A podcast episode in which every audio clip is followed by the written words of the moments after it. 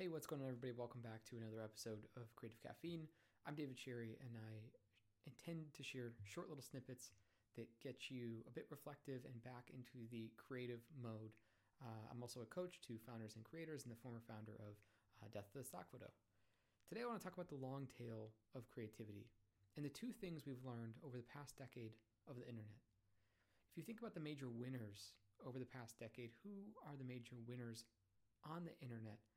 Uh, thanks to what the internet has allowed us to produce. Those two winners are this. The first one is the platforms, right?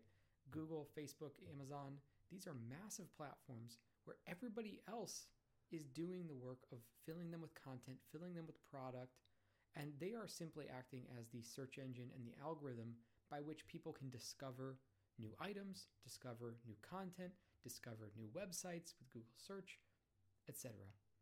So the big winner, the FANG stocks, as they're called, Facebook, Amazon, Apple, um, you know, Netflix, and Google, these platforms have won massively.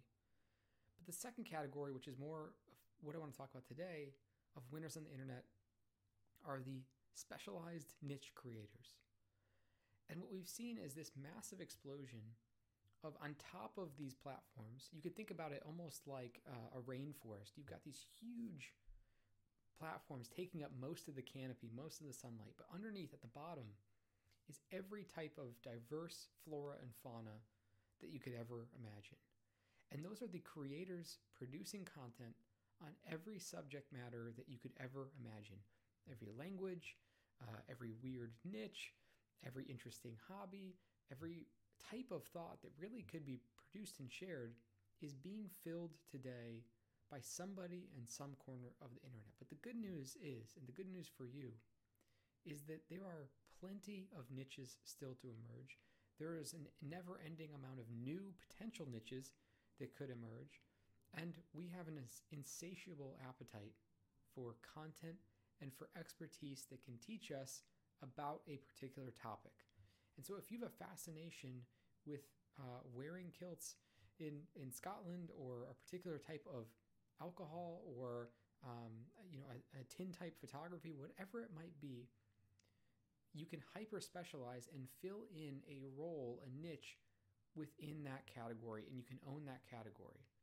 And this is what the long tail is from Chris Anderson. Chris Anderson's long tail is that there is a short head, there's a few companies that will dominate, and those are the platforms. And then there will be this massive tail, this super long tail of every type of diverse piece of media, personality that you could imagine. And so, moving forward over the next five years, over the next 10 years, we can imagine that it's just going to be more of the same. Our choice today is really to become a creator in a specialized niche where we own our own unique expertise and we are the category winner, as Seth Godin says, a meaningful specific or we need to participate in this platform game, uh, building platforms, building tools for the platforms, build, building tools for the creators on the platforms, like editing software for a, uh, a video that we posted on YouTube, you know, a photo editing app that facilitates posting onto Instagram. Either we want to sell into that type of market or we want to be a producer of niche, unique content based on your specific skill set. And so, if there was an exercise that I could give you today as you start thinking about this, as you start understanding my choices really today are not to be in the middle. Everything in the middle of that rainforest is uh, not, not doing so well. It's really the stuff at the bottom that's flourishing. The top canopy, which is soaking up most of the sunlight and attention, those are the big stocks like FANG, Amazon, etc.